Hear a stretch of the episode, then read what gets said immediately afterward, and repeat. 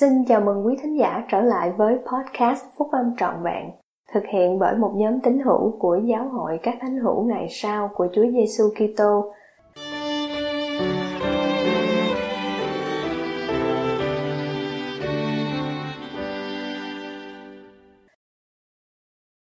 Sứ điệp của các vị lãnh đạo giáo vùng châu Á tháng 12 năm 2022 đã thúc đẩy phần thuộc linh tích Bài của anh cả Min Chu Wang thuộc nhóm túc số thầy 70 của Giáo hội các thánh hiểu ngày sau của Chúa Giêsu Kitô.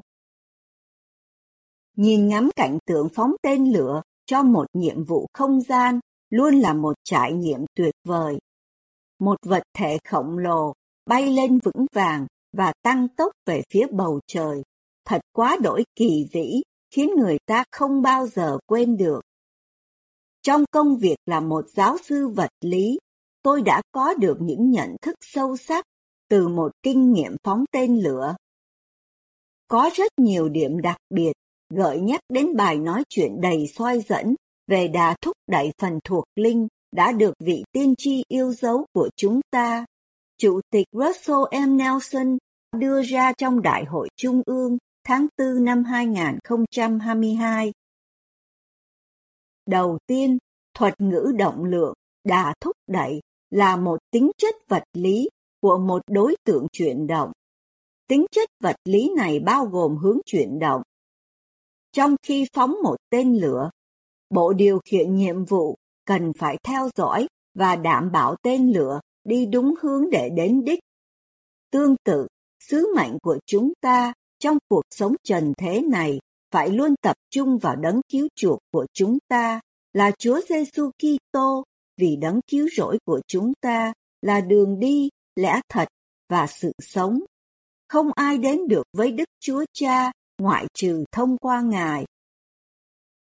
Quá trình phóng tên lửa bao gồm nhiều giai đoạn khác nhau được lên kế hoạch bởi bộ điều khiển nhiệm vụ. Giống như chúng ta cần phải bước lên và ở lại trên con đường giao ước bằng những giáo lễ thiêng liêng mỗi bước có mục đích riêng biệt của nó và không thể bị hoán đổi hoặc bỏ qua. Mặc dù tên lửa giữ đúng hướng đi, nó vẫn cần tích lũy đủ động lượng để vượt qua trường hấp dẫn của trái đất. Giống như trong cuộc sống hiểu diệt của chúng ta, chúng ta cần phải học tập thánh thư và có những lời cầu nguyện hàng ngày đầy ý nghĩa, dự phần tiệc thánh hàng tuần, tham dự đền thờ và thường xuyên phục vụ những người gặp khó khăn để tích lũy đà thúc đẩy phần thuộc linh tích cực. Khi làm như vậy, chúng ta không chỉ đến gần hơn với đấng cứu rỗi của mình, mà còn có thể vượt qua những cám dỗ thế gian như dục vọng, hận thù, tham lam, lười biếng, vân vân. Những điều này sẽ làm tổn hại nghiêm trọng đến con đường dẫn đến ngôi nhà thiên thượng của chúng ta miễn là chúng ta tích lũy đủ đà thúc đẩy hướng về Chúa Giêsu Kitô, chúng ta sẽ không bị chuyển dịch hoặc lạc lối theo bất kỳ hướng nào khác bởi bất kỳ loại thử thách thế gian nào. Tôi nhận thấy rằng nhiều người trẻ tuổi có được một sự thúc đẩy phần thuộc linh tích cực sau khi họ tham dự FSY, cổ vũ sức mạnh của giới trẻ. Hoạt động này thường là một buổi tụ họp lớn của giới trẻ và luôn thúc đẩy những người trẻ tuổi cảm nhận được tình yêu thương của đấng cứu rỗi và sự sẵn sàng hy sinh của Ngài vì người khác. Sau hoạt động này, giới trẻ sẵn lòng hơn để phục vụ và chăm sóc cho sự an lạc thuộc linh của người khác. Tương tự như vậy, chúng ta nên cố gắng tham gia các sự kiện tương tự để có được đà thúc đẩy tích cực. Một ví dụ điển hình về điều này là việc tụ họp lại cùng nhau trên toàn thế giới để lắng nghe các sứ điệp tiên tri đầy soi dẫn trong Đại hội Trung ương. Vào một số thời điểm, cần phải bỏ đi một bộ phận nặng nề trong quá trình phóng tên lửa. Chúng ta cũng cần làm vậy để hướng đến Chúa Giêsu những sai lầm và thiếu sót có thể trở thành gánh nặng trong cuộc sống của chúng ta. chúng ta không cần phải mang những gánh nặng này. Ta cũng sẽ làm nhẹ gánh nặng trên vai các ngươi, đến đổi các ngươi không còn cảm thấy gì hết trên vai mình. Và ta sẽ làm vậy để các ngươi đứng lên làm chứng cho ta sau này, để các ngươi biết chắc rằng ta, Đức Chúa Trời, có đến viếng thăm dân ta trong cơn đau khổ của họ. Hãy thực hành đức tin nơi Đức Chúa Cha trên thiên thượng là đấng yêu thương anh chị em. Chúng ta có thể cần phải thú nhận với vị giám trợ của mình và để đấng cứu rỗi tẩy sạch tội lỗi của chúng ta. Hãy hối cải, tha thứ và chấm dứt những xung đột trong cuộc sống cá nhân của chúng ta. Cũng giống như lời giảng dạy từ vị tiên tri yêu dấu của chúng ta, chúng ta có thể thấy những phép lạ trong cuộc sống và củng cố chứng ngôn của mình.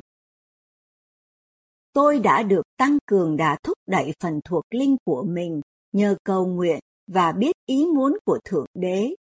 Con trai cả của chúng tôi khi còn nhỏ được phát hiện có vấn đề nghiêm trọng trong một lần khám bác sĩ định kỳ ở Đức.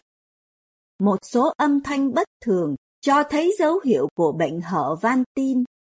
Tôi và vợ tôi không thể làm gì để giúp đỡ mà chỉ có thể chờ đợi các xét nghiệm thêm. Tôi học cách cầu nguyện từ vợ tôi. Lúc đó, cô ấy là một tín hiểu của giáo hội. Nhưng tôi thì vẫn từ chối chịu phép bắp tên và tiếp tục tầm đạo. Tôi quỳ xuống và hết lòng cầu nguyện. Tôi nghe thấy một giọng nói rõ ràng, rất khẽ, nhưng mạnh mẽ trong tâm trí. Nói rằng van tim sẽ phát triển. Vài tuần sau, chúng tôi đi tàu hỏa đến một thành phố ở xa và có một đợt siêu âm độ phân dạng cao để kiểm tra lưu lượng máu vào và ra khỏi trái tim bé nhỏ của thằng bé.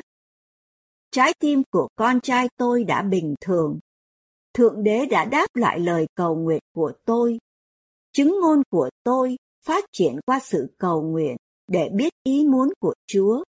Sự tích lũy đã thúc đẩy phần thuộc linh tích cực của tôi bắt đầu vào ngày hôm đó. Tôi muốn làm chứng rằng Thượng Đế yêu thương chúng ta rất nhiều.